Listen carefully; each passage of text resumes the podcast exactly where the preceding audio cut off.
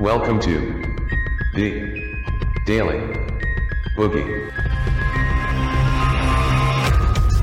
Hello, everyone. Welcome. Thank you so much for joining us for the second show of 2019. Actually, uh, 2019. Holy shit. Remember 2019? Remember how good 2019 was? Quit living in the past, man. You're living in the past.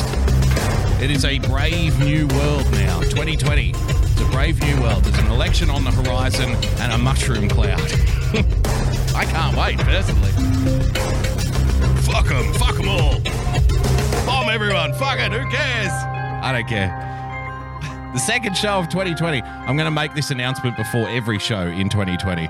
Second, third, and that will be it. And then the show will be over. Thank you for joining us. Go!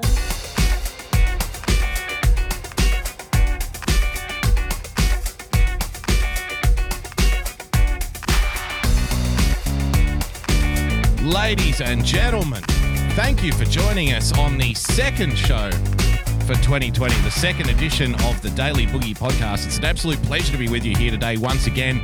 Thank you so much for jumping in. Thank you for sharing the show out. Got plenty to get through. What a strange day today was. What a what a horrifyingly bizarre, surreal day. And again, like you know, before before I even get too far into tonight's program, uh, I'm going to say this. I'm going to put this out as a caveat. Uh, somebody got in touch with me yesterday, and we were having a we were having a conversation on Twitter, and uh, this person I'm not going to reveal who it is, but this person said to me, you know, like I, man, I really respect you, you know, sticking to your guns on the Iran thing. I really respect that. And I'm like, well, that's I've, I've got to be me, you know. If I can't be me, then I'm not going to do the show. So whatever happens, what happens? It's, out of my control.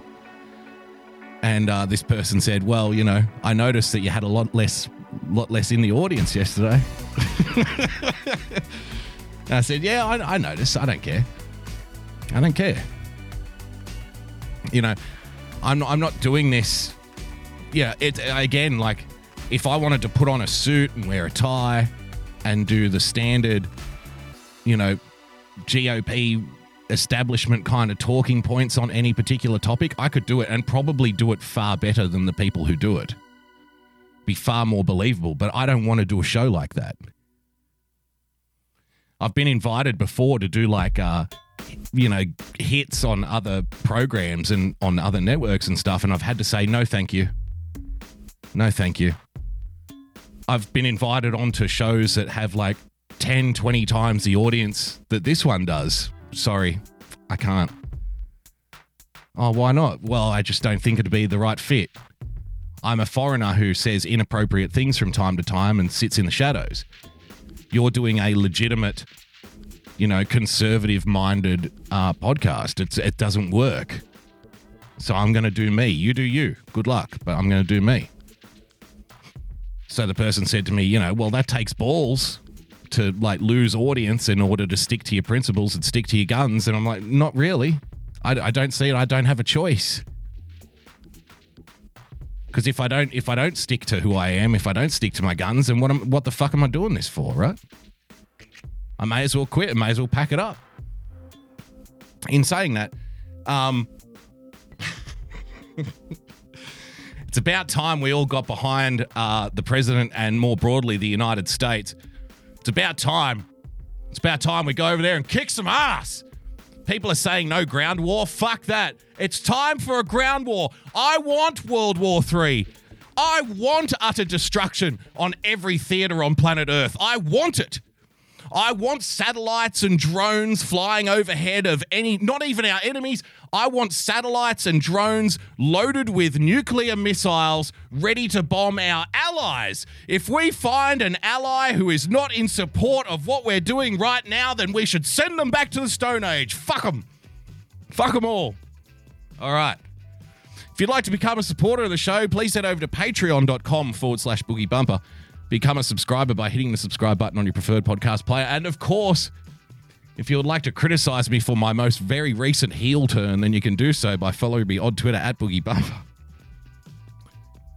Uh, somebody's going to clip that now. You watch. You watch. Somebody's going to clip that, and then six months from now, they'll be saying, This boogie is an unhinged right wing maniac. See what he said on this edition of his podcast. He wants to bomb our allies if they don't support what we're doing in Iran. I want. I actually want that to happen. Hmm. Absolutely. Uh, if you'd like to leave a tip during the program, it's going to be a weird one today. Like I said, this is freaky. It's Freaky Friday on a Tuesday, so I hope you're ready for it. Um, it's fucking bizarre what I've got to show you. You know, sometimes you've just got to step back. Sometimes, you know, like I pride myself on being able to argue both sides of an argument. I pride myself on giving the best possible defense and the best possible offense when it comes to argumentation. I don't even care what the topic is. You could give me the worst possible position to hold. You could give me the gro- most grotesque position, and I'll say, okay, give me an hour and I'll come back with something. I'll come back with an argument. I pride myself on that shit. Today, I don't know what to do. I don't know what to think. I'm just going to be honest with you. I got no idea what the fuck's going on. Sometimes you got to take yourself out of the loop, strip all of the emotion out of what you're seeing in front of you and see it for what it is. And hopefully by the end of today, you might be, um, you know, a little more open to seeing things the way I see them in this particular instance.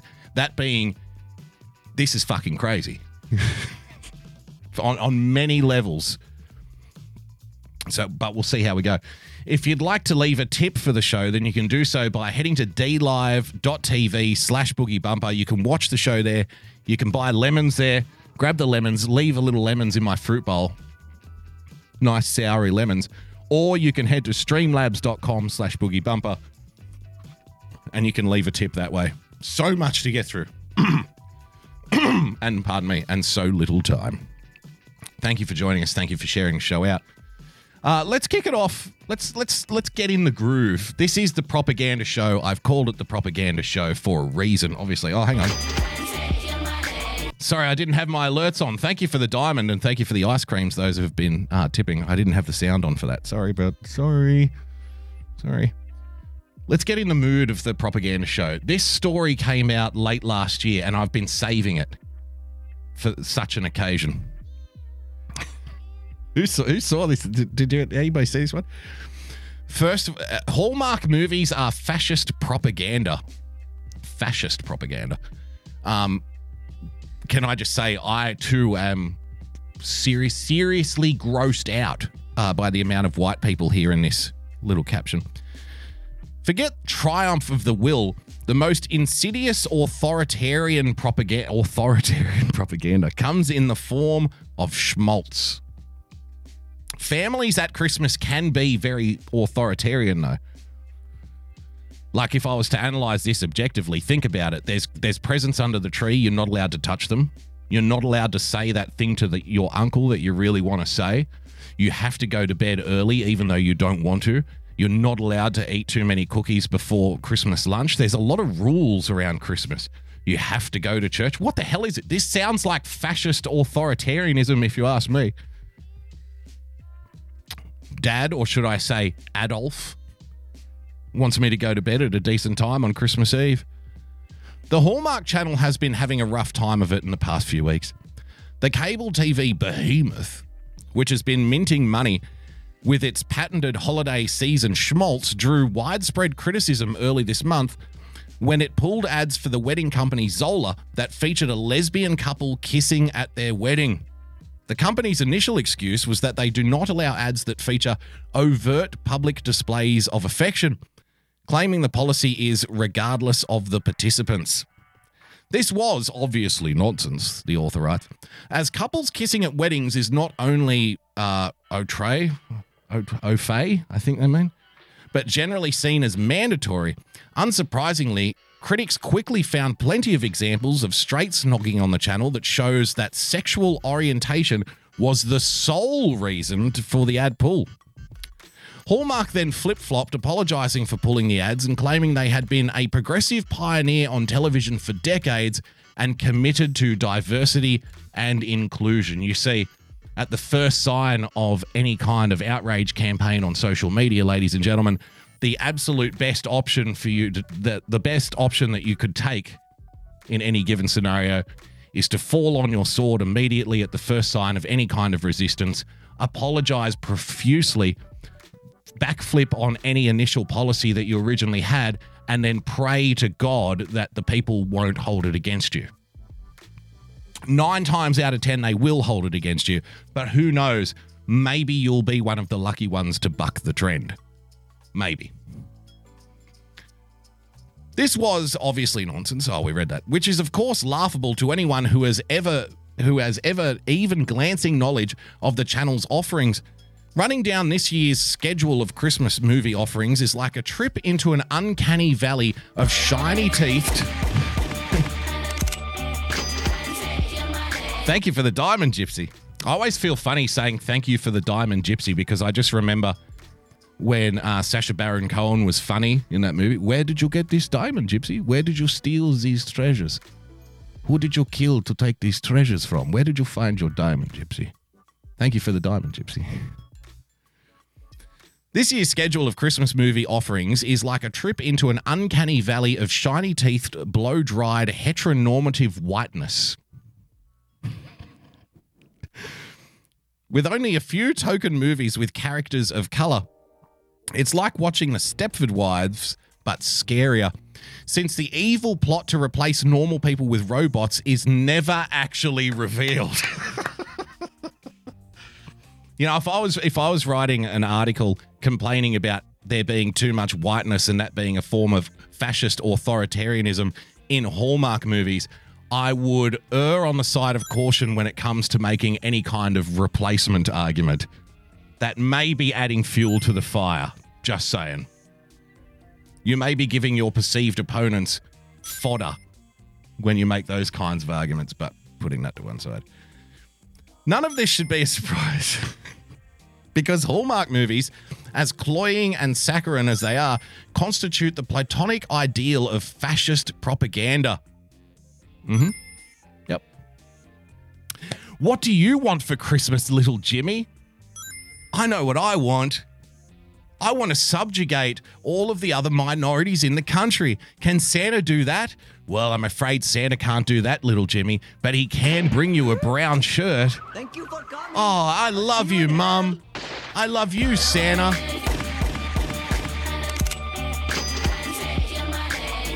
Thank you, Sleep Lady. Thank you for the diamonds.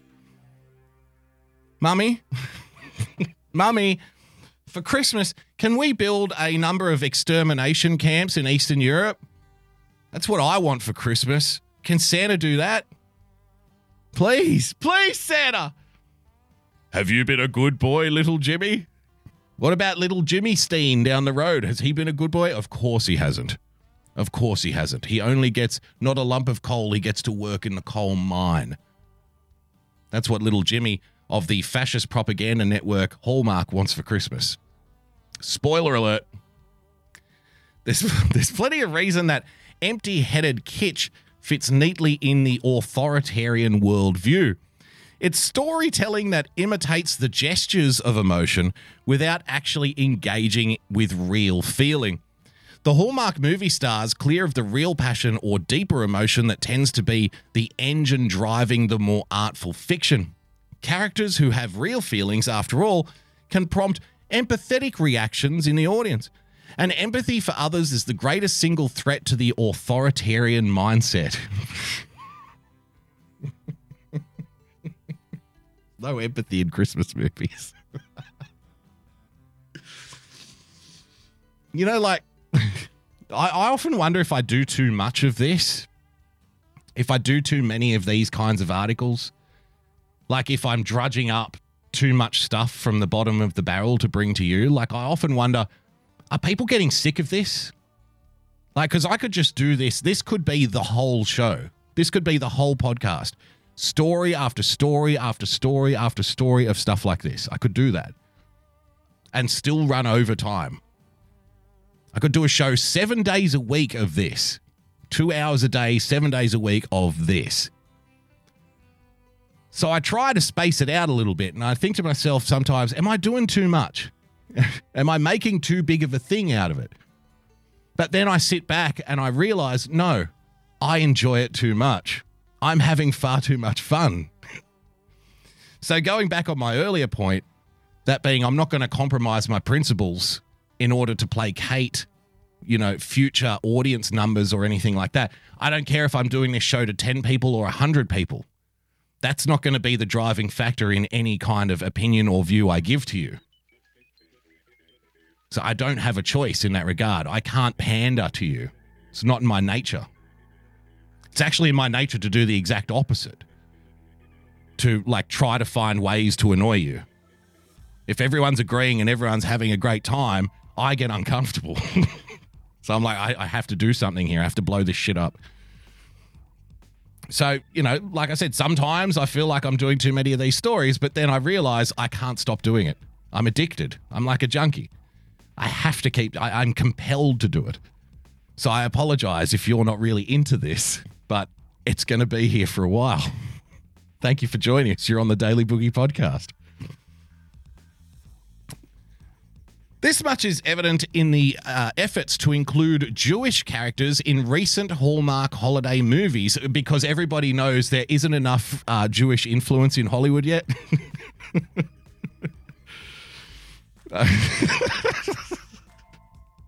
By all accounts, seems like a complete disaster, says the author.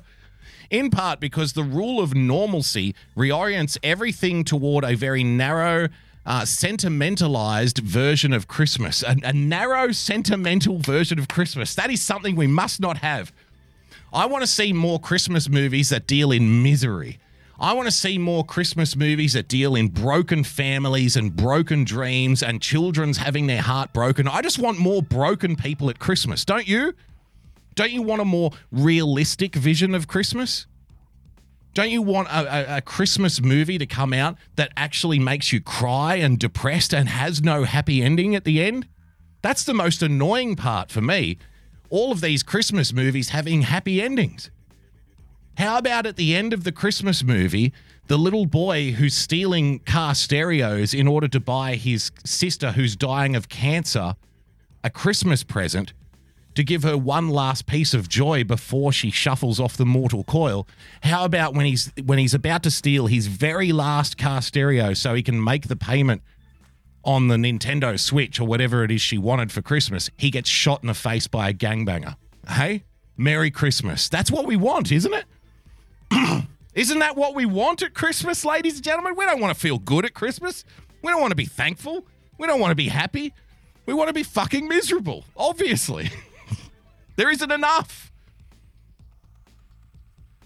Sadly, it's hard to imagine it being any other way. The qualities that people cite when they defend Hallmark movies comforting, formulaic, and soothing how awful. are all a result, this is the best part, of the aggressively conformist impulse that drives them. And that impulse is a fealty to the dominant culture that stands in direct contrast to the values of diversity Hallmark facetiously claims to hold. Yep. Oh, they're good. I told I told you it was good. This is why I can't stop doing it. I, I cannot stop. Someone's going to have to stop me because I can't stop. If you don't believe me, listen to authoritarians themselves. I, and just to uh, like to tack on a little rider here, me being a black shirt wearing libertarian, I would be regarded as an authoritarian by these people. Me being the person that says, I literally do not care what you do with yourself. I do not care what you do with your life. I don't care what you put in your body. I don't care if you abuse your body. I couldn't care less. I literally could not care less. They would say, You have no empathy. And then I would say, Well, okay, I, if I want empathy, okay, you want empathy? Then I wish you wouldn't do this to yourself. I wish you wouldn't do this to your body. I wish you wouldn't remove your testicles when you're a 12 year old boy, for example. I wish you wouldn't do that. And then they would call you an authoritarian. there is no winning here. There is no middle ground. There's no reasoning here. You are one or the other. You either don't care or you care too much. Binary options. The movies always depict a heroine who begins the story loving her self involved life in the city and chooses family and a life of self sacrifice in her hometown, he writes, arguing that it is the last remaining hideout for those who want a fantasy of a world where the cynicism and immorality of modern life aren't allowed. That's a lot of Amish people apparently in Hallmark movies. I had no idea. The, c- by cynicism and immorality, Fine explains he's talking about fornication and acceptance of sexual deviance, by which he means LGBTQ people. Dun dun dun. None of this, of course, means that everyone who watches Hallmark Christmas movies is some kind of fledgling fascist. It took us eight paragraphs to get to that statement.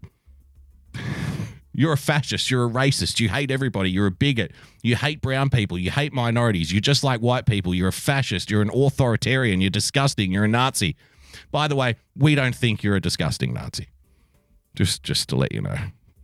Hey, I was only I was only joking. Don't take it so seriously, bro. Don't get so uptight. It's just an opinion, man. None of this, of course, means that everyone who watches Hallmark Christmas movies is some kind of fledgling fascist. These movies are not for me, but I believe people when they say they find it relaxing to watch these predictable movies that have low stakes because none of the characters feel like real people. I'm going to be honest here. I'm going to put my hand up. I seldom, if it wasn't for the Marvel movies and to a lesser extent the Star Wars movies, I wouldn't have watched any new movies in the last 10 years. You know why? It's two things. One, yes, I feel very comfortable watching movies from like my childhood that I, I know exactly what every line is because I know I like it. I'm like, yeah, I'm just going to watch, I'm going to watch that movie again. I really enjoyed that movie. The other reason is back then, movies weren't so fucking obviously terrible like they are now. You guys are making shit. The stuff you are producing overall is shit. And I've tried, man. I've tried. I really tried. It's it's like a Christmas story. I really did try, mama. But I just can't watch most of it. Most of it's terrible. So I gave up. Now, if given the option of watching, um, I don't know, I don't know, what's a new movie? Pick any one. Pick any new movie out now. If I have the option of watching any new movie right now, or White Men Can't Jump with Woody Harrelson and Wesley Snipes, I'm going to White Men Can't Jump every single fucking day of the week. I must have seen that movie 200 times. I don't care. I will watch it again. And if if there should ever come a day when I do get bored of White Men Can't Jump, I will watch it out of spite. Just to avoid watching the shit that you produce. Trumpy, Bear because I was watching Revenge of the Cis too, uh, Andrew Jackson's taint, just before Revenge of the Cis was just on before I came on. They were talking about the Trumpy Bear. The guys who were in the chat now, do you remember when we did Trumpy Bear when it came out? Fuck, that was funny. as soon as I saw the start of that ad, I was like, oh, I remember this because we did it on this show a while ago. It's like, I fucking remember this thing. I wanted one. Nobody got me a Trumpy Bear, by the way. I would have loved to have dri- driven around with it on the, on the you know the dash of my truck. Trumpy Bear. It's in one of the old uh, episodes in the archive somewhere. It's easy to spot fascist propaganda when it's goose stepping Pepe the Frog memes. It's a lot harder to notice how it's working when it's tied up in Christmas cheer.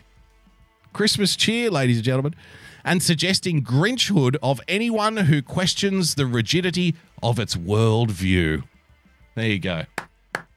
If only all the fascists dressed up in brown shirts had swastikas and goose step down the main streets of Warsaw, then we would be fighting a seen enemy. The problem is, here in 2020, ladies and gentlemen, we are fighting fascists who look like this. we are fighting fascists that involves blonde-haired, blue-eyed women baking cookies on Christmas with their children and their upper middle class lifestyles, going to sleep early before their big Christmas adventure. That's the face of fascism in 2020. Learn it, understand it, study it, hate it. Hate the fascists, bash the fash. Do your best. We're not asking for miracles here. Just do your best. All right. Let's get to this. This. Where do I even start with this? So, if you don't know who this is, all of the um, all of the clips, all of the references, all of the links will be in the show notes, right? After the show. If you don't know who this is, this is Iran's foreign minister. And if you don't know what network he's on, I, I, I, suspect, unsurprisingly to most people in this audience, he's on CNN. This is bizarre. And the reason it's bizarre for me, like, I don't mind it. I, I want to hear what the guy says. I want to I want to witness the brinkmanship in live time because that's really what we're in a state of now is brinkmanship. And if you don't know what brinkmanship is, it's it's you know it's not only uh, positioning of battleships and stuff like that. It's also rhetoric. It's it's positioning for future conflict or feigning future conflict. That's what brinkmanship is, right?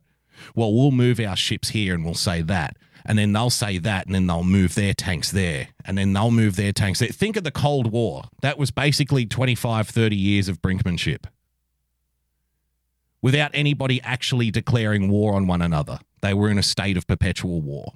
Okay.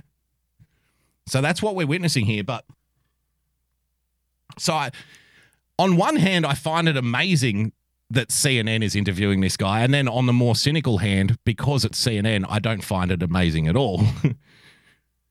but again, I, I, I keep getting drawn, I keep getting sucked back into this nagging thing at the back of my brain that says, well, war on terror, war on terror. A state of war when we don't declare war. It's becoming more and more evident to me. This state of perpetual war without declaring war. If we had have, if if if the West and and its uh, America and her allies had have declared war on Iran, this interview doesn't happen. This guy doesn't get to go on CNN and make threats and demands and talk about stuff. That doesn't happen if there is an actual declared war. But we have war when it's not really a war. It's kind of a war, but not really. We're not really declaring war on you. We're kind of declaring war on some of you. Right? If somebody actually came out and declared war, then there would be consequences. It's kind of like war. You know what it is? Because war has political fallout, especially in the West. War has consequences politically. War has consequences in real terms. So it costs you money, it costs you lives very often, it costs you, you know, direction and focus. It costs you um, credit and reputation on the world stage. And if you lose, it costs you everything. But with the current state of undeclared war, the war on terror, the politicians have found a way to be in a state of perpetual war without suffering any of the consequences themselves. You suffer the consequences. You have to pay for it with your taxes. You have to send your sons and daughters overseas to die in desert shitholes. But because they haven't actually declared war on another country, meaning that there is no start and end point, the politicians can pretend like it's not really happening. Donald Trump himself came out the other day and said this missile strike was to avoid war. Uh, I, am sorry, avoid war that you're in? avoid a state of war that you are already engaged in and have been since 2001? Like, what planet am I on here? Right? The politicians get to pretend that there is no war when the companies manufacturing the artillery they they know there's a war the intelligence services knows there's a war the army knows there's a war the air force knows there's a war the Navy knows there's a war. The enemies know there's a war. They're getting exploded on tarmacs at airports. They know there's a war. You know there's a war. because you're, you're waving flags and saying, yeah, we've got to kill the terrorists. The only people in the war of terror that get to do, who are allowed to get away with pretending like there's no war are the politicians. And that's never been the case. See, in the past, if you were at war at the wrong time or people could put pressure on their politicians to get them out of war, they used to have to listen to the people when it came to war, either declaring it or getting out or stopping, right? Political pressure got uh, America out of the Vietnam War.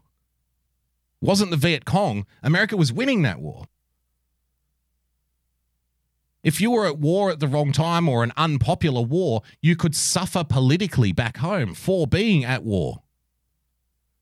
But if you don't actually declare war on anybody, you don't have to suffer the consequences of being at war. But with the war on terror, you just get to pretend. You, you get to be at war all the time, but you don't have to suffer the consequences of actually being in it. Do you see my point? So it was a big side note there, right? Big side carriage. And again, if this if this kind of talk enrages you, if this annoys you, then leave. I don't care. I'm not going to stop. I'm going to be honest with you. You don't have to like it. No one's forcing you to be here. It's a free program. Come and go as you please. I really don't care at this point. I have to be honest. So, because we're in this state of undeclared kind of war, but not really, we now have the foreign minister of Iran going on CNN giving giving his it's unbelievable to me. He's on CNN talking about Iran's side of this non this pretend non-war that's happening. The Iran view of the war that's not really a war but kind of a war but not really. Have a listen to some of this. It's incredible. This is incredible stuff. And then after that, we'll listen to uh, Mike Pompeo talking about the war that's not really a war. We're obviously at a time when it's an extremely dangerous situation between Iran and the United States and for the entire Middle Eastern region. You have said that Iran will retaliate for the target. Say again, clearly clever. Boogie, you fuck. Iran's been at war with the US for 40 years, and that's totally cool with you. Are you even listening to what I'm saying? When did I say it's cool with me? I'm, I'm, I'm clearly talking about undeclared war, right? You are either in heated agreement with me or you're a moron, like one or the other. You must be agreeing with me. A state of undeclared war. Iran hasn't declared war on the United States. Prove me wrong. Show me where the government of Iran came out and said, We are declaring war on the United States of America. It has not happened. Just the same way that the West has not declared war on Iran. Do you know what happens when a country officially declares war on the United States? Then it's game on. There's no like negotiation phase. If a country comes out and says, We are at war with the United States, the United States goes in there and cleans them up. Remember South America? So there's a difference between brinkmanship and declaring war, outright a state of war. That's why nobody does it, because they don't want to suffer the fallout of it. Instead, we have this pretend peace, an undeclared war. So politicians get to, you know, roll on without ever having to suffer the consequences of actually being at war. You see my point, right? So again, we'll get back to this Iranian guy, which is fucking amazing to me that this is on CNN. I can't believe it. But then again, I kind of can believe it because it is CNN. But let's carry on. Between Iran and the United States and for the entire Middle Eastern region. You have said that Iran will retaliate for the targeted killing of uh, General Qasem Soleimani. President Trump has said there would be a disres- disproportionate response if you do that. What do you make of President Trump's threats? Well, I think President Trump, uh, after watching uh, the crowd yesterday, must stop threatening. These people will be further enraged by his threats, and his threats will not frighten us. But what he's showing something. He's showing to the international This guy could be working for Iranian NPR. You know what I mean? We're on the brink of war. Everything's about to happen. People are going to die. There's threats. There's missiles. Generals are getting killed everywhere. It's like, ah, it's mayhem. Well, what what America what America has to do is they have to stop threatening people. You see, the important thing to do here is just step back from the table. You know, you don't want to do anything that would upset, you know, large groups of people. You saw all the people at the uh, funeral the other day, didn't you? After coming up after the break, we will play some Mozart, who is a Western pig, of course, and and then we will discuss the recent taxation on fuel prices that has been happening in Baghdad and Lebanon. Everything is calm. The main the main thing that you have to do here is just not try not to enrage people. Be very calm. Don't don't do anything to make the people angry. This is Iranian NPR. It's fantastic. A community that he has no respect for international law, that he is prepared to commit war crimes because attacking cultural sites is a war crime. In this uh, disproportionate response is a war crime. Uh, proportionality is a major uh, principle of, uh, of international uh, law. Notice he said principle and not a law. it's a principle of international law, but it's not actually a law. So you know. Uh, but but he doesn't he doesn't care it seems about international law. But has he made U.S. more secure? Has, is he making you safer? How do th- this next part is amazing to me.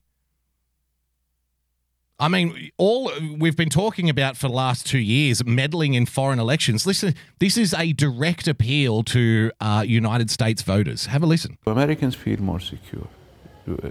Are Americans welcome today in this region?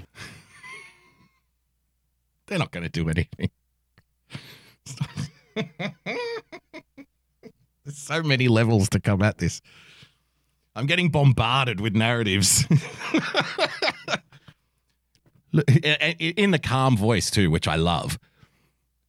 Look, the main important thing to think about, to consider here is are Americans safer in the region? Do you feel safe? It's like it's like the Iranian Bane, you know. Do you feel in charge?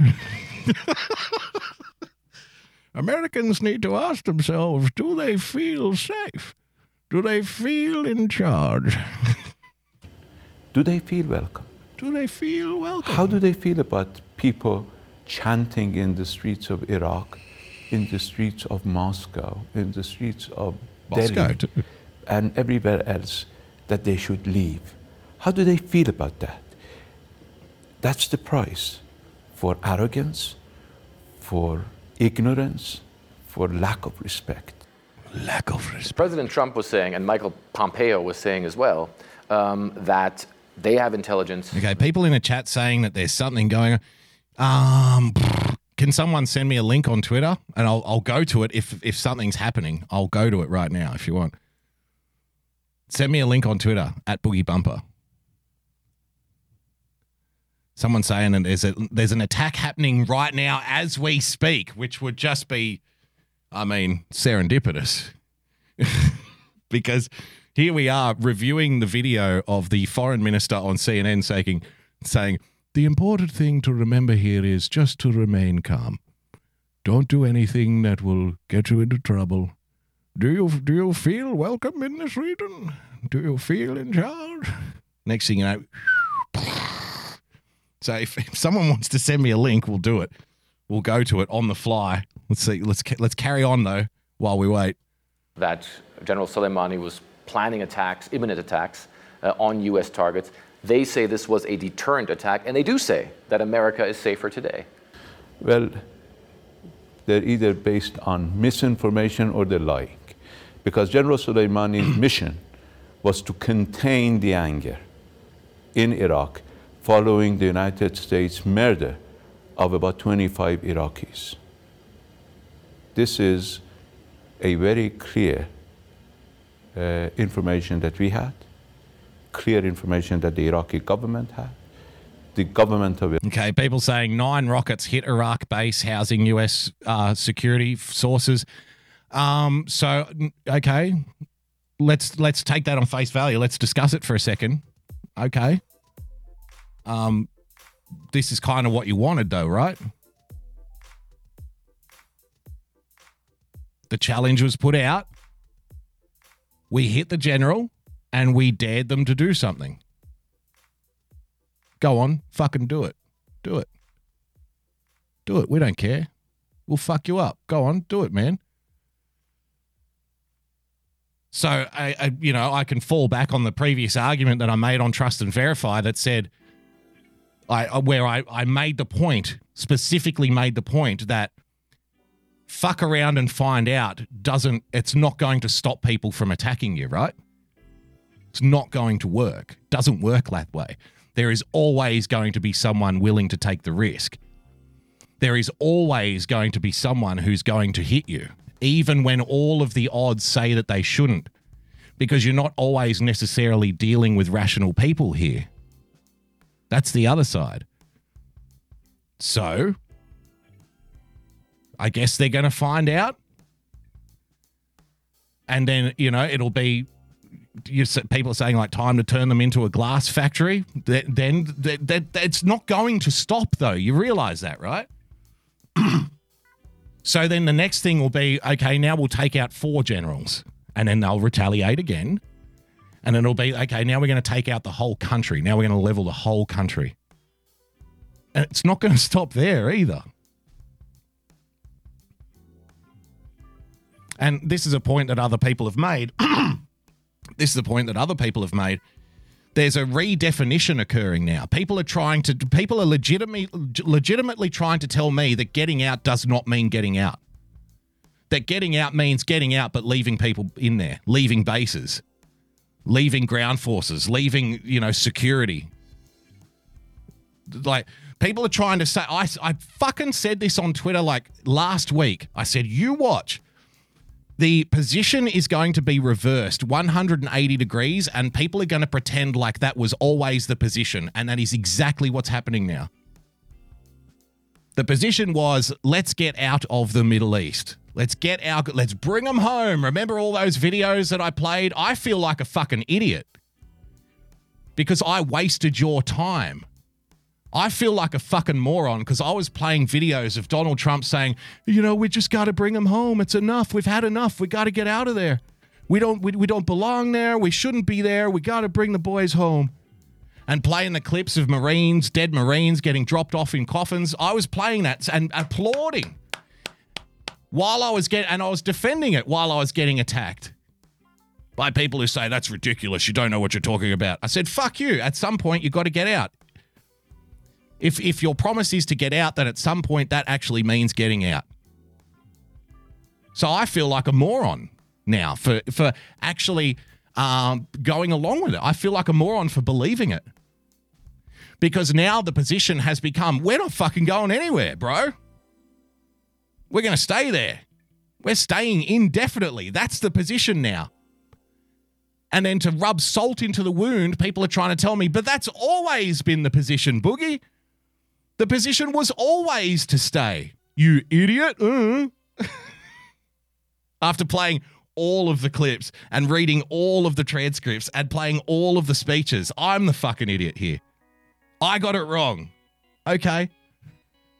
So, I guess this this is what happens now. So it's going to escalate and escalate and escalate. Because clearly the fuck around and find out that they want to find out, obviously. They can't wait to find out by the sounds of them. So it is what it is. Oh, look at me. I'm rambling again. Maybe if we only used really small nukes, it would stop this forever war. exactly.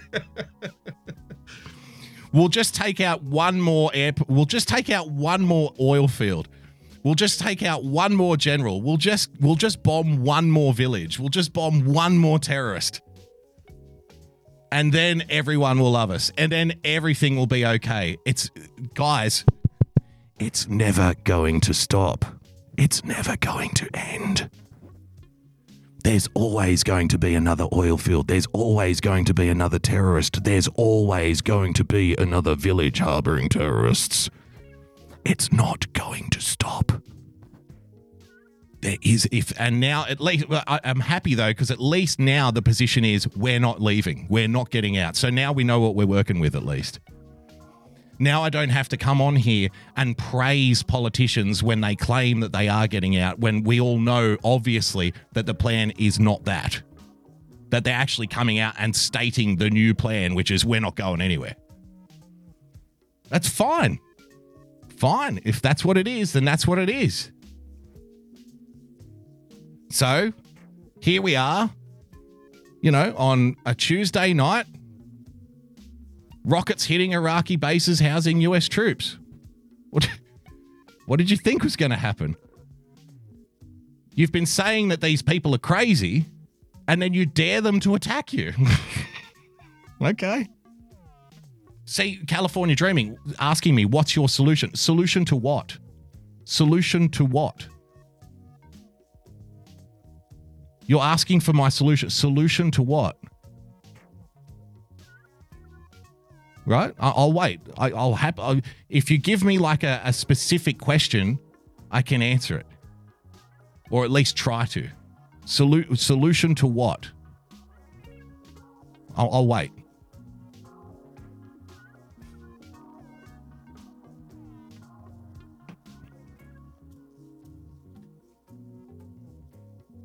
Moron Mama says you are literally arguing in a fucking loop. Okay, you, but that's just an insult. You give, give me more. Give me something.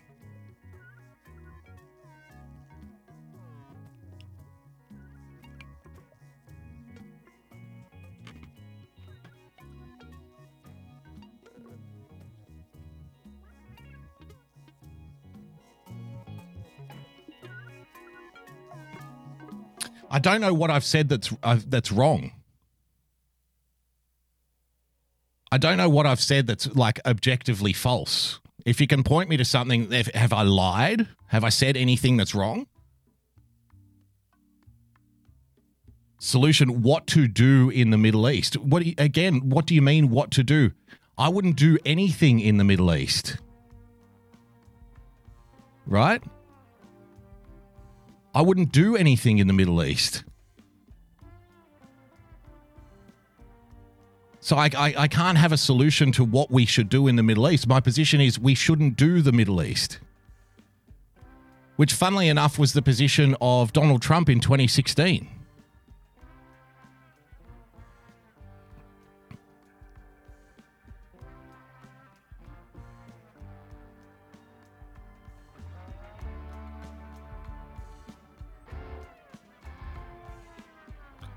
Andrew Jackson's uh, taint asks, How are missiles hitting our bases? I thought we had the best missile defense known to man. Hmm, I don't know.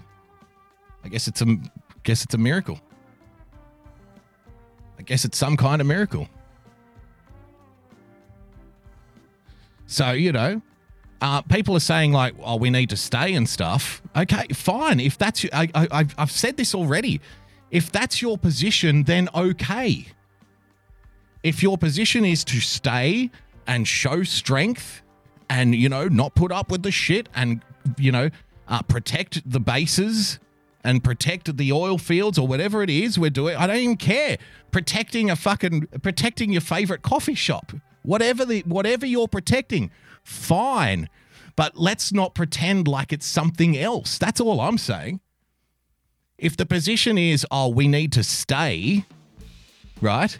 So your uh, Moron Mama. So your answer is not do anything. I didn't say that, which means not take our boys home or up the numbers. There. No, absolutely get out. Absolutely get out. Absolutely get out. If if the complaint if the complaint is that Americans are getting hit in Iraq, then my first thing is, well, so why are you in Iraq? And you say, well, to protect our interest. Okay, when does that end? It doesn't end. That uh, you see what I'm saying, right? So if it doesn't, if we admit that it doesn't end because there's always going to be a bad guy, there's always going to be somewhere. No, no, I didn't say I wouldn't do anything. I said I wouldn't be there. You said, "What's what's your solution to the Middle East?" I said, "I wouldn't do the Middle East." Right? So please try to understand what I'm saying here.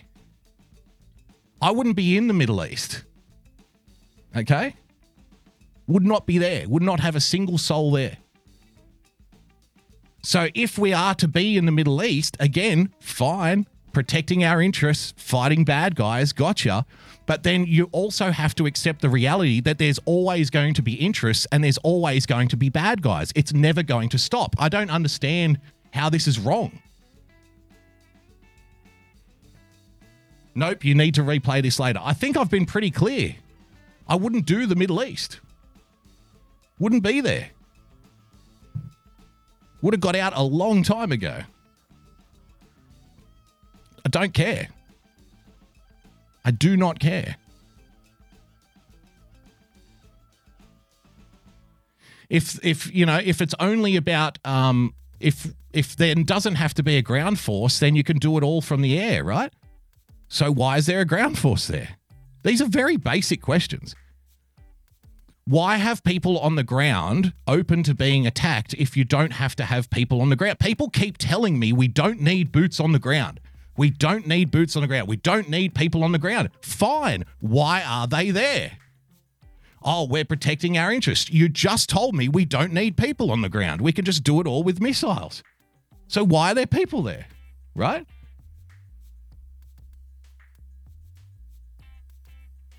So uh, this is the thing. I wouldn't be there.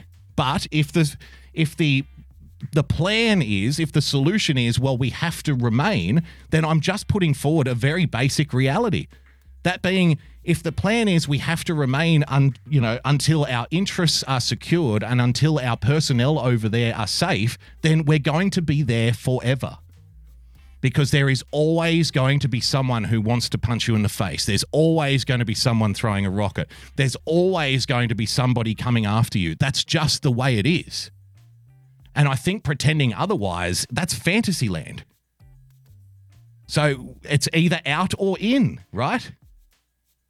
As long as there is one base with one American on it, there could be one teeny tiny little base with one American on it in one city in Iraq. That one American at that one base will be a target for somebody. I, I tell me I'm wrong. That's just the way it is. I'm not saying it's right or morally good or morally bad or oh you know got to protect the bad, kill the bad guy. Fine, but that's just the reality, man. As long as people are there, they're going to be targeted. If you don't want people to be targeted, then they don't have them there. But if you do want people to be there, then you have to accept the reality that they're going to be targeted. And pretending like, oh, if we bomb a general, then nobody's going to target us, it's fucking lunacy. Because of course they're going to target you. They're never going to stop as long as you're there. They're not going to stop even if you're not there. They're going to try and target you at home if you're not there they're, they're never going to stop trying to fight you because that's the nature of the world. That's human nature. There's always going to be somebody targeting you. But in my opinion, like if you can at least take some people out of harm's way on the other side of the earth when we all admit that they shouldn't even be there in the fucking first place, then I think we're halfway we're halfway making the job halfway easier at least asking what's your solution, I, I doubt there is a solution. But the reality is, as long as we're over there, we're going to be targeted. And as long as we're targeted, we're going to retaliate. And as long as we retaliate, there's always going to be retaliation. It's just fucking real life. So I don't get, I don't get what it's. It's like people are trying to say to me that um, being there in the first place now, that must not be questioned. And again, I'll, I'll refer back to the tweet I put out a week ago. I said this is exactly what would happen. I said a week ago, this is exactly what would happen that the new position would be that we have to be there. And now a lot of people are just accepting that as the new reality. We have to be there. We cannot leave. And people are going to pretend like it's always been that way when it hasn't. But whatever. Whatever. Well, I, I hope I'm not boring people too much with, you know, going back and forth with the chat. Uh, I think it's important. Uh, while we wait for more new info to roll in, Let's play a little bit more of this guy because, like I said, there is stuff to get out of this, which I think is fascinating. Iraq has been on the record saying what he was doing. General Soleimani was the greatest force for stability in Iraq. He was the hero of the fight against Daesh, along with uh, his companions, particularly Abu Mahdi al Muhandis. They're re- revered by the people of Iraq. Now, I suspect he's probably being a little, mm, how would you say, generous with the truth. You know what I mean? I suspect he's probably being a little, mm, perhaps a little, you know, I'm not going to say exaggerate, but he's probably exaggerating. but um, this is why, you know, the other day on Trust and Verify, I brought up the story. I'm sorry if I'm boring you. I brought up the story of the good Sir James Douglas. And I think a couple of people misinterpreted what I was saying by that story. So if you missed Trust and Verify the other night, I'll quickly go over it again. The good Sir James Douglas is like a hero in Scottish folklore. So he's seen as like a liberator, a brave knight who fought bravely alongside Robert the Bruce. Okay. He incidentally uh, eventually died fighting against uh, the Moors in Europe. You'll be pleased to know. Just as a side note. But so he's seen, a, you know, on the Scottish side of the border, he's seen as a hero, a liberator, a freedom fighter, right? On the English side of the border, they call him the Black Douglas because he would raid towns, behead his enemies, and burn crops so women and children would starve to death in the winter. Thank you for coming. I'll, I'll see you in hell. And the point that I was making by telling that story is like the same guy, good guy or bad guy, the perception, it's only different based on, you know, whether you're six inches on this side of the border or six inches on that side of the border, right? That's the only difference. He still did all of the same things. Nobody's denying the stuff that he did. But the way that people looked at it is completely different, whether you're on this side of Hadrian's Wall or that side of Hadrian's Wall. And again, I'm not putting, it's not about, um, I'm not, you know, saying good guy, bad guy here. I'm saying that's what people do. We as human beings decide good guy or bad guy, sometimes based on which side of the border you're on. Okay. So even if you don't, even if you acknowledge that uh, a certain person did bad stuff, that doesn't mean that you can't acknowledge that somewhere else in the world they probably fucking love the guy. Doesn't mean I love the guy. People have people have lost all tolerance for, you know, again the Aristotle line. I'm not saying I'm smart. I don't think I am. But the, a sign of intelligence is being able to entertain an idea without adopting it. I can entertain the idea that someone like Soleimani would be popular somewhere. It, it, it annoys me when people pretend like that couldn't possibly happen because it's it's obviously false. It's obviously a lie. When politicians get up there and say everybody is celebrating that this guy's dead, clearly that's wrong. There would be people who love him. We know this. Why are you lying to me? Don't pretend. It annoys me. You know, you're trying to pretend to make sure everybody's on side. I get why you're pretending because you need everybody to be on the same side. But I don't have to be. I can sit back and say, no, I don't like that. That annoys me. It doesn't mean I fucking love the dude. It doesn't mean I'm going to go over there and fucking cry on his coffin. Right? So he's talking about the people mourning at the funeral and he was revered, he was loved. He's doing the same thing. He's pretending that everybody loved the guy when that's clearly not true either. That's clearly false. But people have been saying, like, you saw the footage, right, of the funeral of all of the people. Like, this is a little logic test for you. A little bit of a logic test. One, logic 101, okay? Oh, look at me. I'm rambling again. Thank you, Andrew Jackson. Thank you, Andrew Jackson. Thank you, Mr. President. For the Warhawk neocons, how much longer should we stay in the Middle East? Do you even remember the Get Our Troops Out promise and what's your solution to a 1,400 year war? Einstein. There you go. So Andrew Jackson's putting that question in the chat. Um, I guess aimed at the people who are asking for solutions. Um, what's yours? What's your solution to a 400 year war? What's your solution to getting out of the Middle East? Right? Questions, I'll read it again because it cut out. Questions for the Warhawk neocons. How much longer should we stay in the Middle East? Okay, that's a question. One year, five years, 10 years. You can't answer that, can you? It's okay not to be able to answer it. Uh, is is Boogie cutting out some, or is it me? I don't know if I'm cutting. I don't think I am. It looks like it's going out okay my end. Uh, do you even remember the "Get Our Troops Out" promise? And what's your solution to a 400 year war? That's what Andrew Jackson's taint is asking in the chat. So, have at it. Have at it. So, here's a little logic problem for you, okay? People are saying that all of the people, so there was there was a lot of people at this guy's funeral. They're saying that all of the people were forced to be there. Okay. Just say that's true. Just say that the Iranian government has so much uh, has such a grip of control on its population, has its population in so much fear. Like eh, press 1 in the chat if you think all of the people at Soleimani's funeral were forced to be there by the government. Just, I want a show of hands. How many people think that? Which uh, you're allowed to think that, but I'm just going to present to you, I'm going to ask you a question.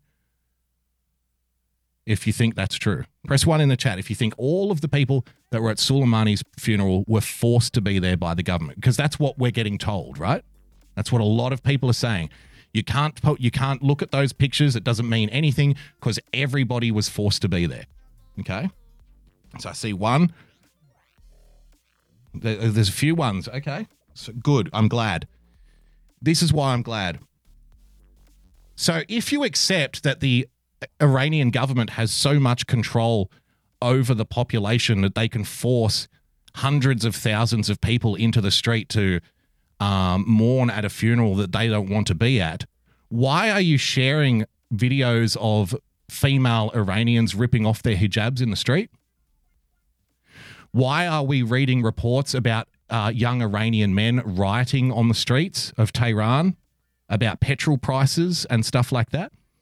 Why are we seeing people openly protest in Iran and why are we celebrating it? Because you see what I'm getting at here, right?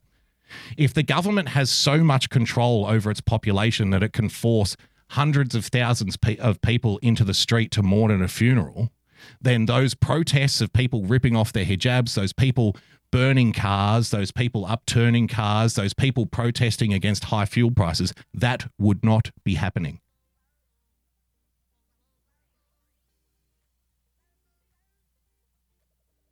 Tell me I'm wrong. the government can make hundreds of thousands of people go to a funeral, but they can't stop women ripping the hijabs off in the street? You believe that? It's got to be one or the other. Because that's what you're going to have to argue if you're going to if you're going to argue that all of the people were forced to be there. You're also going to have to argue that uh, the Iranian government must then want people to protest. They must be forcing people to protest in the streets. Because if they have that kind of a tight grip on people, that's the only way it could happen. You can't tell me a government that has so much power over its population that it can force hundreds of thousands of people into the street to mourn simultaneously does not have the power to stop people rioting in the capital. So what? Maybe maybe on Tuesdays and Wednesdays, those are the riot days. Those are the days where the government takes a couple of days off and doesn't doesn't bother anybody, lets them riot. But on funeral days, the government kicks into gear. On funeral days, the fear machine machine kicks into gear and then like forces everybody out into the street. But then on Monday, every the government just takes a day off and people can go back to their rioting. Is that what happens? No. So I'm not prepared to go all the way and say everyone was supposed to be there because to me, it makes no logical sense whatsoever. They can't be on the brink of revolution and forcing people at the same time. It doesn't work that way. If they don't have the power to stop riots, what makes you think they have the power to force people into the street to mourn at a guy's funeral? I'm yet to see a a um, compelling argument to make me stop, you know, thinking logically on that one. But either way, I'm sure a lot of people didn't want to be there. Maybe there was like social pressure. Maybe there was pressure from the government. But uh, everybody in the crowd, no, no, don't think so. it's just too big. There's too many of them. There's too many of them. If all of the people in the crowd didn't want to be there, they could have uh, torn the soldiers, forcing them to be there limb from limb. That's there would have been there would have been a thousand people to every soldier on those streets, at least. If they didn't want to be there, they wouldn't have been there. Most of them. Strength in numbers. Did you see the funeral processions? Now, Mike Pompeo might like a video clip that somebody sent him showing a couple of people, 20 people uh, celebrating. But did he close his eyes to see the huge sea of people mourning in Iraq and in Iraq? See, they keep pointing to those pictures. Obviously, those pictures are being used as propaganda, and people say, "Well, of course they're using, of course they're using the pictures of the uh, the funeral as propaganda." And I'm like, "Yep, they are absolutely."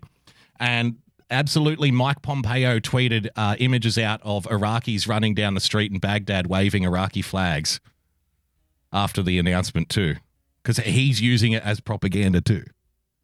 You see? Got to got to be honest both ways here.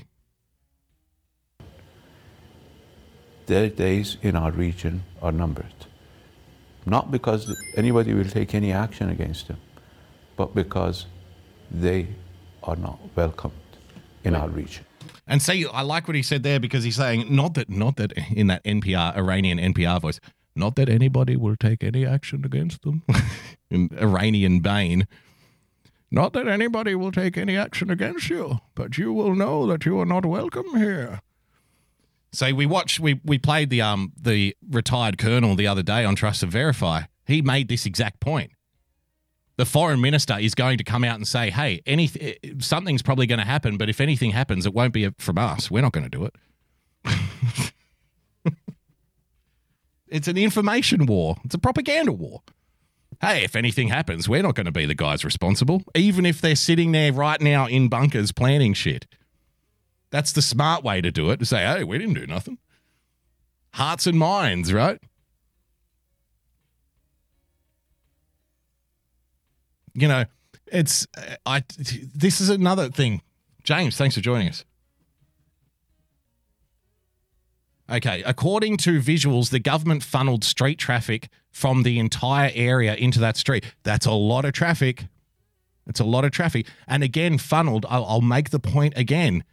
We have video. People are sharing videos of women giving the finger to the police as they rip off their hijabs, giving the finger to armed men on the street. We have videos and reports of young Iranian guys setting fire to police cars. But on this one day, on this one day, because of this guy's funeral, in order to make a propaganda video, the government was able to, on this one occasion, regardless of the protests, regardless of the riots, regardless of everything that's happening on the street in Iran right now, regardless of that, on this one particular day, the government was able to muster up enough willpower or force or what have you and literally force half a million people into the street at the same time against their will. I don't buy it.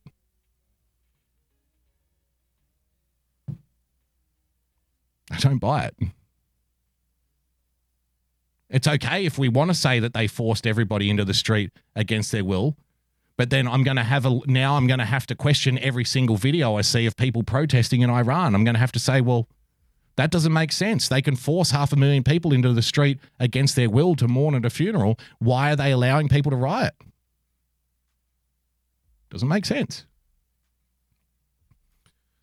So what was I going to say? I lost my point. Are numbered. Not because anybody will take any action against Uh, them, you know, no, we will not take any action. We are not taking any action against you. but because they are not welcomed in our region. Your government and your leadership and the military here I mean, I, I feel like a lot of these points I'm going to make now are moot because I've been saying them for so long, and now we've progressed into the next stage of this thing that nobody's going to listen anyway. It doesn't make any difference to people now. Right? I've made this point before. Like, what happens generally in the past when we do these kinds of things? We go, we go into these countries, we say we're going to liberate them. Uh, we're going to liberate you from Here's the other another thing, if you want to talk about it, that nobody's talking about. Saddam Hussein was a Sunni leader, right? When we removed Saddam Hussein, we handed Iraq to Iran.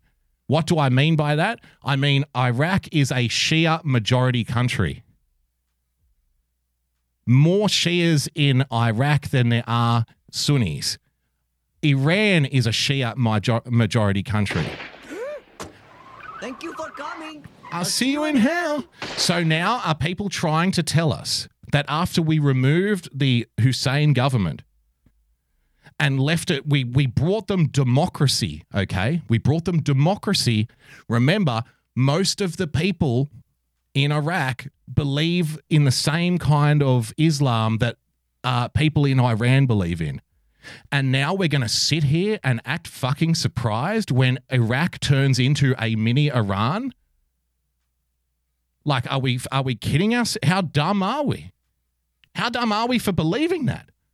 Oh, oh, the new the new government in Iraq is very closely al- aligned to Iran. What the fuck did you think was going to happen? You, you brought them free elections. Most of them are Shiites. Most of the people in Iran are Shiites. How do you think they're going to align them? Do you think they're going to be enemies with their brothers from the same sect? The glorious part about it is, is we installed Saddam Hussein in the first place to keep the Shiites in Iran at bay. The Western nations installed Saddam Hussein. He was our boy. We installed the Sunni leader in Iraq, the minority Sunni party in Iraq, to rule over the majority Shias in order to stop Iran taking over Iraq. So then what do we do? We we we fucking we fall in there all clumsy and shit and start breaking stuff. Oh, get rid of him, fuck him off. And then fuck me dead, 15 years later we sit back and go, how could it possibly be that Iraq is becoming more closely aligned with Iran? We're clueless. We're fucking clueless. And now, and now Iran's the problem. We- We've got to do it again there. I mean, it's a joke. It's laughable. has laughable. vowed to take action. I, I don't even know what to say at this point. Like the other point that I've made for 10 years is what do we normally do in these places? We go in there, we say we're going to liberate people, we remove governments, we install other governments, we say we're going to bring democracy and we're going to do all these things, we're going to take care of it, but we're making people safer, guys. We're making the we're making the region safer. We're do, we're the good guys. We're making it safer. They don't want democracy. They don't want freedom. A lot of people think like, oh, if we just give them democracy and just give them freedom, then they'll be happy. I, I don't know if you've realized this. A lot of a lot of people in that part of the world look at us and what we do, and they say, look at these people. Look at these people. Look at these degenerates. We've got we've got porn on TV. Uh, we embrace the homosexuals. We've got trans children. They don't want that. They look at that and go, "Ooh, ew, what's wrong with you?" Right? We need to break this out of our. We need to break out of this cycle at some point. Again, it's another fantasy. I want to go to Pompeo's response. A, a, a fantastic, a fantastic shit-eating grin on Mike Pompeo's face right there. He's he's doing a mini Trump, isn't he? Doesn't that just doesn't he? It looks like you know how pets uh, owners eventually look like their pets. it's like Mike has been watching Trump, studying Trump, studying Trump's facial expressions, I mean, if you put a little more gold and a red tie on that, a little more gold on the hair and a little and a red tie on that, you would say, "Is that Donald Trump?" Is that tr- it? Looks a, that that grin, right? Hmm. You know that famous meme? Mm-hmm. Mm-hmm. I fucking laughed when I saw that. Perfect pause. So let's see what uh, Mike Pompeo's got to say. Um, two questions, if you don't mind. Uh, Iran's Foreign Affairs Minister Zarif uh, granted an interview saying that Soleimani was on a diplomatic uh, visit to Iraq, uh, that the U.S. strike to take him out uh, was state terrorism, that President Trump has prepared to commit war crimes, and that Iranians are um, Moron Mama in the chat says their actions do not line up with what I agree with. I, I again, I agree completely. See, if if I had to focus on each individual person's thing, right? Another reality. In that part of the world, the actions of the government are your action. You know what I mean? They're your actions. They they draw no distinction. I mean, I don't know how many, um, you know, I don't know how many lectures you've been to uh, where people discuss counterterrorism or, um, you know, jihadist philosophy and stuff like that. Not like to recruit people, but to actually try and understand what's going on. There are a lot of people that argue that the the in jihadist, you know, hardline philosophy, no distinction is drawn between the government and the people because if the people support the government, then they are equally culpable. And support can be financial support. And because we all pay taxes, we are we are we are cannon fodder. We are equal. We're fair game. That's the way a lot of them look at it. You know, that's not the way we would look at it. We would say, "Oh, their governments are their governments are terrible, but the people are nice." We say that a lot. But for a lot of not everybody, not everybody, but for, you know, for some people over there, they don't see it that way. They say their government's terrible because their people keep supporting them. You see what I'm you see what I'm saying here? So it's okay for us here to say, well, that's the government, that's not me. But for them, they would say, like, think of the Black Douglas thing again, all right? Perception. Angles of truth. For them, they say, well, it is the same thing because you're the reason that the government's there. Without you, the government wouldn't be there. They wouldn't be doing it. So, both people are kind of right. Sorry. Doesn't mean that everybody agrees. It's just the way that they look at it. So, you know, like, what can I say?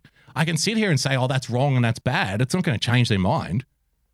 I don't really, I don't really get into what's right and wrong. I get into what is and what isn't. That's more what I focus on. What is and what isn't. Other people can make the moral arguments. Other people can say what's right and what's wrong, what we should do versus what we shouldn't do. That's not for, I've, I've said this before. This is why James and I get on so well. And I don't know if he's still in the chat or not. He might have disowned me by now, which is fine. I don't think he would because we appreciate we come at these things with different angles. James is very good. Like I know James very well. We're very good friends. We've had a lot of very, you know, personal conversations off air. We get on really well. The, there's a big difference between James and I, and the, James is very good. He's a solutions guy. He's very good at finding finding ways to get things to work, right? James is very good at walking into a room and saying, "Okay, I need to do this, this, and this, and this, and that's how I get it to work." Then, then we will be functioning. Okay. I'm not a solutions guy. I'm a problems guy. So I walk into a room and say, "This, this, this, this, and this. That's why it's not working." I do problems. I don't do solutions. James does solutions. He's the solutions guy. Remember the video he did about the solution to the homeless crisis? That's great. He can tell you how to fix the homeless crisis. I can tell you how the homeless crisis is a, how the homeless crisis came to be.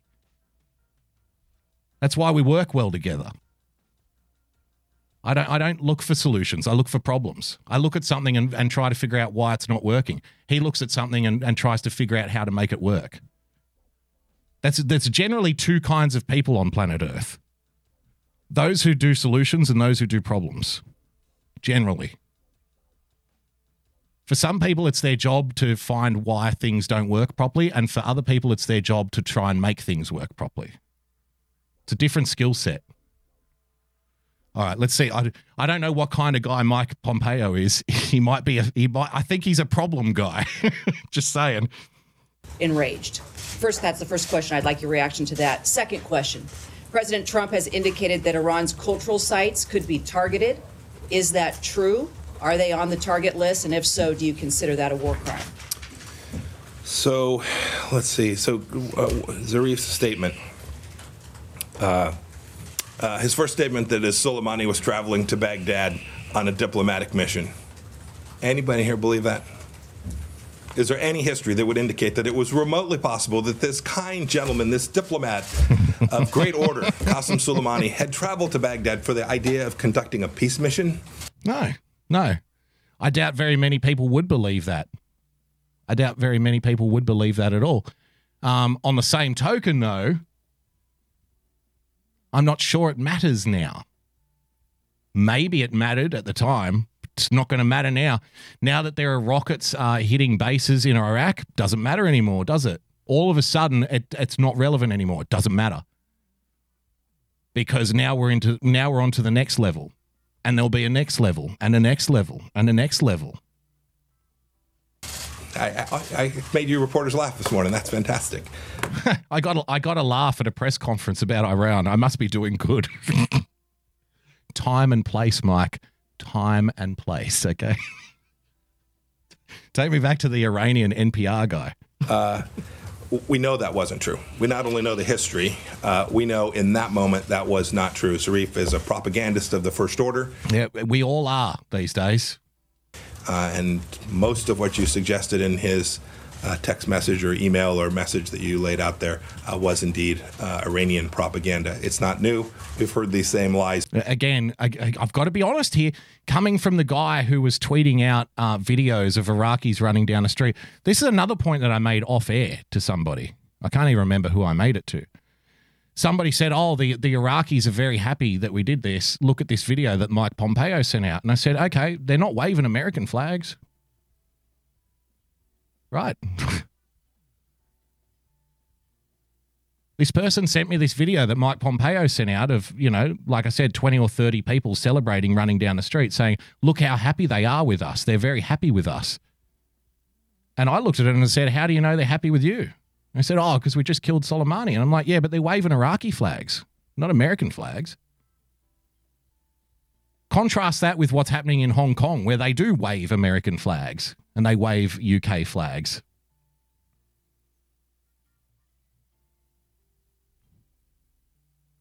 Again, and, and people will tell me that I'm wrong to even question that because Mike Pompeo is saying it. And I understand that people say, "Well, we have to try." I un- I don't I don't necessarily agree with it, but I understand why people say, "Well, we have to trust Donald Trump." Okay, fine. Trusting politicians is something that a lot of people do. It's not necessarily something that I do. I, I can trust in somebody's nature that they will act a certain way.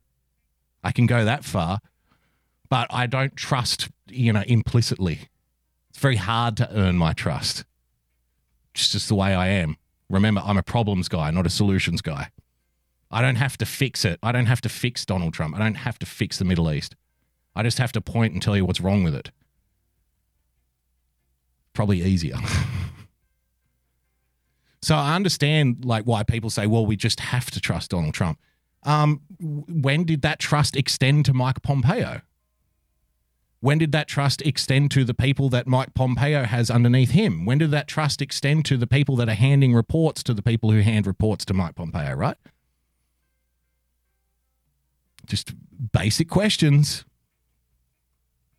Oh, Donald Trump likes him. Therefore, we can we can, you know, move that cloud of trust over to anybody that Donald Trump likes. Okay. Trust Sessions was one. That's don't hear that much anymore. Trust John Bolton. Right. Where where is where does the trust line begin and end? Just putting it out there as a thought exercise. Before, uh, it's fundamentally false. He was not there on a diplomatic mission trying to resolve a problem. I know there's been some story that he was there uh, representing a Saudi peace deal. I've spoken to See, I find that funny. Not so much that it's clearly false that uh, Soleimani was there representing a Saudi peace deal, although I suspect it probably is false. I find it funny because I don't know why anybody would entertain the idea that the Saudis would sign a peace deal. like the Soleimani aspect of that story isn't the isn't the confronting one for me. The confronting one is wait, Saudis wanted to declare peace on somebody? When did that happen? What the fuck is going on there? Are they sick? Are they ill? Do they have the flu? Have they taken the flu? my Saudi counterparts at great length. I'll leave to them what the contents of their messages may be, but I can assure you uh, that they will share my view that he was not there representing uh, some kind of agreement that was going to reduce risk or reduce the risk to the lives of Americans when he was on that trip. Uh, your, your, last piece was about uh, cultural sites. Um, pardon me. Blazy DB in the chat asks, "How is Russia and China going to get oil?" Because the 52 targets must include that. F- fine, but the, the thing about an oil field is once once you hit it with a, a missile, it's not dead forever. Right? Oil is oil's in the ground. An oil field is just the shit on top of the ground which extracts it. So once you knock out an oil field, it doesn't mean you knock out the oil. The oil's still there somebody just has to come along and build a new, uh, you know, machine to get it out of the ground. It, it, it doesn't go away. You know what I mean? So what you do when you knock out an oil field is you temporarily um, hamper somebody's fuel production. It doesn't permanently affect them. If you want to permanently hamper somebody's fuel production, you have to keep hitting it constantly or engage in regime change. So again, looking, you know, two, three, four levels beyond where we are now, if the object is to never let certain people get in charge of the oil field, then the only way you're going to be able to do that is by either launching a missile into it every time they build a new one, or if you don't want to do that anymore because you might be under political pressure for launching missiles into other countries, then you have to do regime change and then what we know from past experience. You know, people want to talk about past experience. Let's talk about past experience. What we know from past experience is the puppets we install eventually cut the strings, and then they say, "Fuck you, America! Thanks for installing me. Now fuck off. I'm going to control the oil, and I'm going to get rich, and I'm going to do my own wars. Thank you for coming. Thank you for playing. Thanks for giving me the job. I, I accept the job of leader of this little principality of this little kingdom." Now I'm cutting the strings, I'm taking the oil, and you can fuck off. That's generally what happens not generally what happens, it is what happens over and over and over and over and over again. I said on Sunday, I will reiterate it again. Uh, every target that's being reviewed, every uh, effort that's being made will always be conducted inside the international laws of war.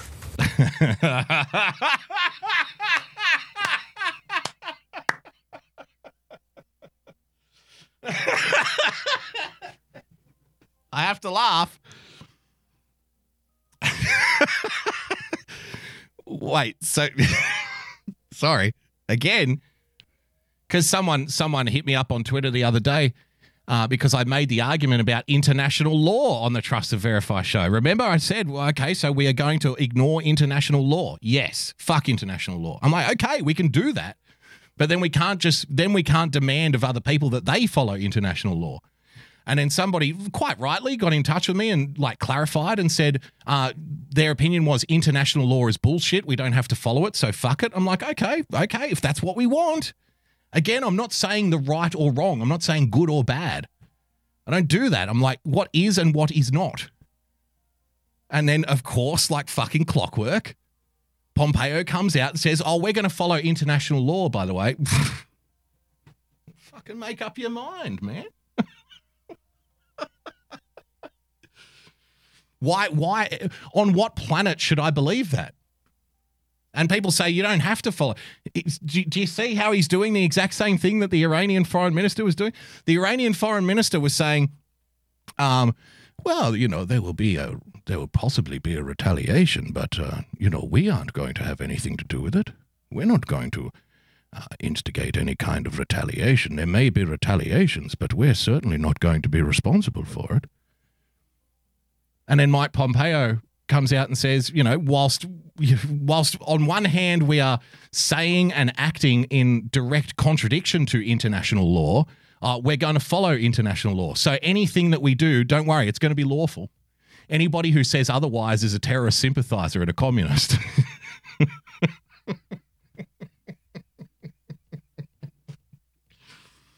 got to laugh. You better get your laughs in. You better get your laughs in. I don't know if you're going to be laughing so much in the next few days or the next coming weeks or the next couple of months. I don't know. I have no idea. Hopefully, we can. We better be. Otherwise, this is going to become a very boring show very quickly. More so. Seen it. I've I've worked on this uh, this project, uh, and I'm very confident of that. David Brunnstrom? Um, thank you. Um, Mr. Yes, sir. Um, uh, it, it's an election year, and uh, you're now facing two nuclear-related crises um, in uh, with with with Iran and uh, North Korea. Are, are, are you optimistic about uh, resolving either of those without them sort of blowing up, at, so to speak, at uh, inopportune moments? And on the Iran front, Iran's breakout time when you came into office was considered to be about a year. Is it now longer or shorter? I'll leave it to the intelligence team to talk to you about the details of uh, Iran's breakout time for the moment. Uh, but President Trump could not be more clear. Uh, on our watch, Iran will not get a nuclear weapon. And as we came into office, Iran was on a pathway uh, that had been provided by the nuclear deal, which clearly gave them the opportunity to have those nuclear weapons. We won't let that happen. We hope. Can't guarantee it. You can't guarantee it. Again, like like so many people have been telling me over the last few days, if a country wants to do something bad enough, they'll find a way to do it. Clearly, knocking out their generals doesn't stop them because now they're firing rockets back. So, plan B, I guess. Under our watch, they're not going to get a nuclear weapon under our watch. So they're under your watch now. Oh. It's a very different strategy to the one. so, see, this is this is directly again. I have to stress, and like I, you know, I don't want uh, Iran necessarily to have nuclear weapons either. But we're missing the broader point here. This is directly now feeding into regime change, right? People who are saying right now that there is absolutely no way that we're going to do regime change are kidding themselves because you can't if you're going if you're going to say we draw lines in the sand that must not be crossed what happens when the people cross them so what happens when iran starts moving towards nuclear weapons if they don't have them already? I'm not even convinced that they don't. But just say they don't. What happens if they start what happens when the government of iran comes out and says we're going to get nuclear weapons. Stop us. Then all of a sudden the that we will not have regime change line will become we must have regime change. And I'm going to be the guy that's all alone here sticking my hand up saying, "Hang on, we said that there's not going to be regime change." And uh, the same people will come out and say, "Fuck you, you're a terrorist sympathizer. They can't have nukes. They're evil. We have to do it." And I'm like, "Hang on, I'm only holding you to the standard that you had." You're the guy who told me that there will not be regime change, that we don't do regime change anymore. And you're you at that point you will turn 180 degrees completely on that promise. You will turn 180 degrees completely on that statement, and you will start pointing the gun at me and saying we have to have regime change, and you better come with us and you're going to pretend like that's what it was all along, just like we've done in the last week. The same dance will occur again. I don't for a second suspect anything but if it gets to that. So when you come out and say to a state like Iran, under our watch, you will not get nukes, okay, fine. What if they say, fuck you? Then what? And people saying, oh, well, they all die. Great. But what happened to no regime change? All of a sudden, it's going to have to be regime change, isn't it? Because otherwise, they're going to do it. And then when it becomes regime change, don't come to me and say, oh, it was always about regime change. We just have to have regime change because I'm going to bring up clip after clip after clip after clip after clip after clip of you fucks saying that it was never about regime change. It's not going to be about regime change. because I'll be forced, I'll be compelled to do it to defend myself to say, no, I'm not I'm not the one that's flip-flopping here. I'm not the asshole here. You are. I'm gonna have to do it. What can I say? See, and I get it. I like I, I get it. I like the idea of drawing a line in the sand. I, I like the idea. Uh, uh, Barack Obama was an international joke for not holding people to the line. Everybody knew it. It was only Democrat voters in the United States who did not recognize Barack Obama as an international joke. Truth. 100% truth. But the thing is, when you draw lines, you have to follow through. So you can't, on the one hand, say that there's not going to be regime change and then draw a line and say, under our watch, this country will not do X or else. What do you think the or else means? If they are committed to the cause, or else is going to have to break your first promise. So that's why I say don't make the promise in the first place. Don't lie to people. Because then you're lying and you're telling me that it's the truth. And then we're right we're right in the middle of the 1984 Orwellian dystopia that we all claim to be against. We're at war, but we're not at war. We believe in regime change, but this play, this this uh, government's got to go. We're getting out, but we need to stay in. One after another. And maybe people don't care. I don't care. Maybe people don't give a fuck, which is fine. Again, if this is what you want, this is what you want. I'm not even saying that it's wrong. I'm just saying don't pretend like it's something else and expect me to believe you because I can't. Don't tell me that it's something else and expect me to go along with it. I can't do that. It's not in my nature. I identify problems, not find solutions. If you want a problem, it's saying one thing and doing the other. That's a problem. You, do you think the Iranians are so stupid? Here's another question for you. If you really love Donald Trump, you really, really like Donald, how stupid do you think other countries are? If you really, really, really like Donald Trump, do you not suspect that Iran is going to try and do a tit for tat thing in the lead up to the 2020 election in order to try and hurt Donald Trump's election chances? Do you not think that they know uh, what's going on in the United States right now? Do you not think that they know? You know, do you not think that they get poll polling data? Do you not think that they get data over there? Right? Do you not think that they're going to try and use Donald Trump's um, election coming up in 2020 as some kind, whether it's successful or not, is a different question. But do you not think that they're going to use the election as some kind of tool, as some kind of weapon? Of course they are. They're going to try and look for weak spots. This is what people do. Why should they play nice? They're not going to play nice with you. Whatever gave you that idea?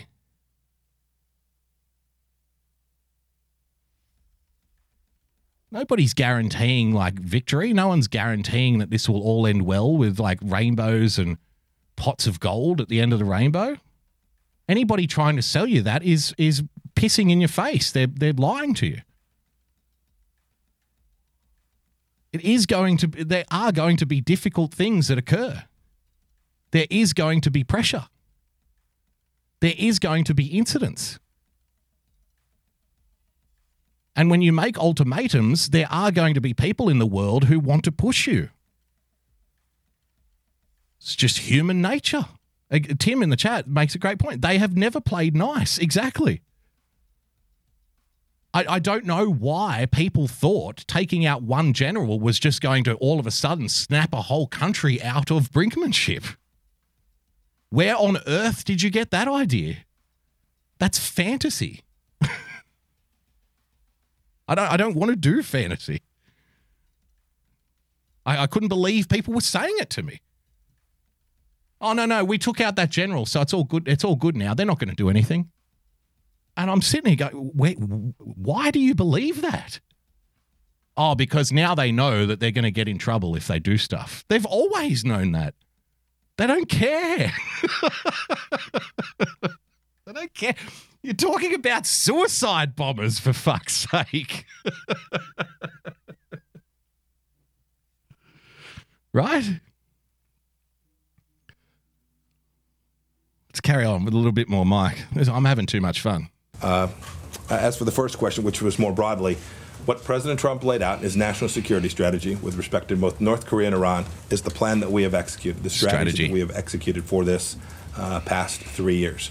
Uh, we have put Iran in a place that it has never been before. Really? Uh, where they've had to make some very difficult choices, choices about how to uh, pay for and underwrite their proxy militias around the region, uh, whether and how to build out their missile program.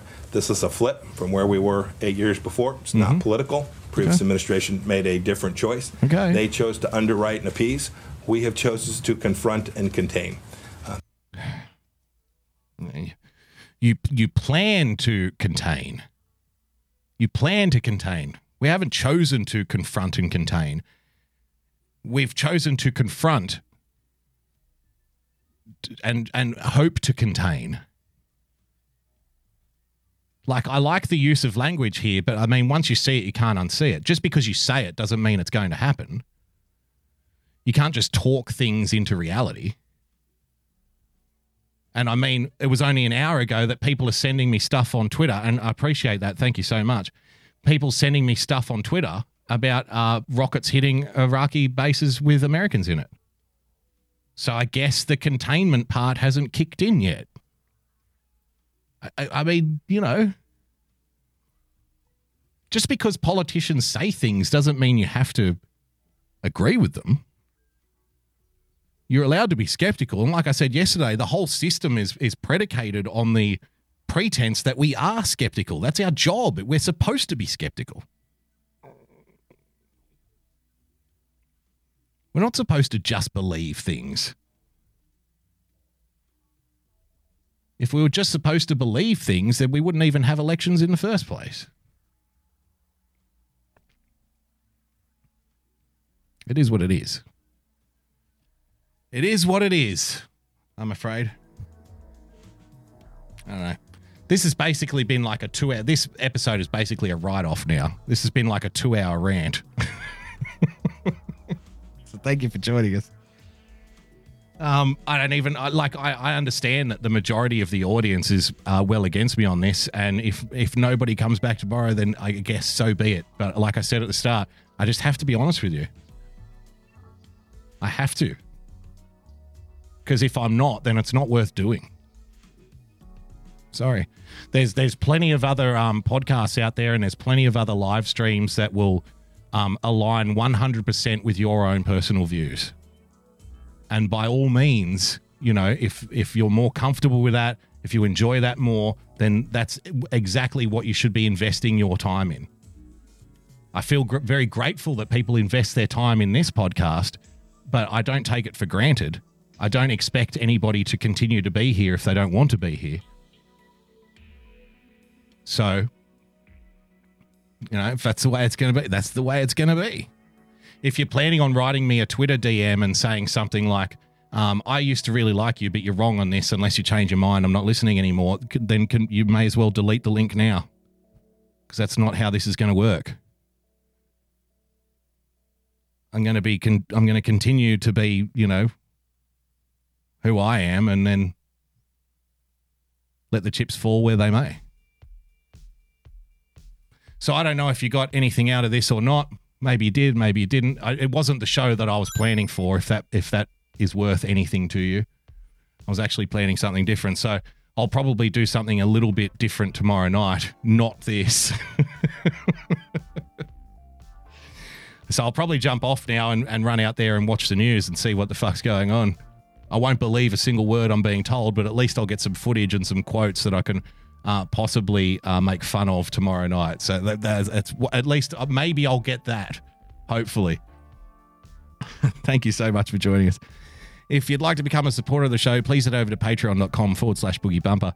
Become a subscriber by hitting the subscribe button on your preferred podcast player. And of course, if you would like to tell me one last time that you'll never be back, then you can do so by following me on Twitter at boogie bumper.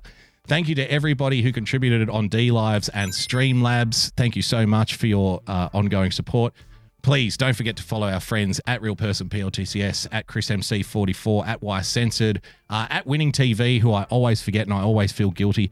Uh, Phil D'Angelo, the Yankee, uh, at Winning TV, at UK Neil, and anybody else. Uh, thanks so much for joining us on this edition of the Daily Boogie. Until tomorrow night, ladies and gentlemen, 6 p.m. I'll see you then. Until then, stay calm, stay rational, or at least try to, because everybody's going to be trying to make you think irrational thoughts between now and then, I suspect. But do your best to, to stay rational. God bless.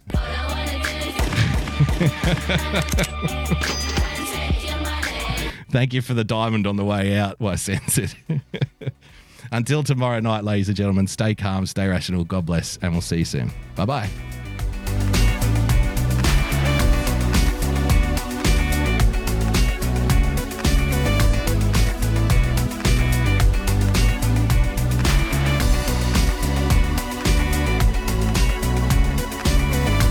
Yes, the chest. I'll open the chest now. Sorry, forgot the chest.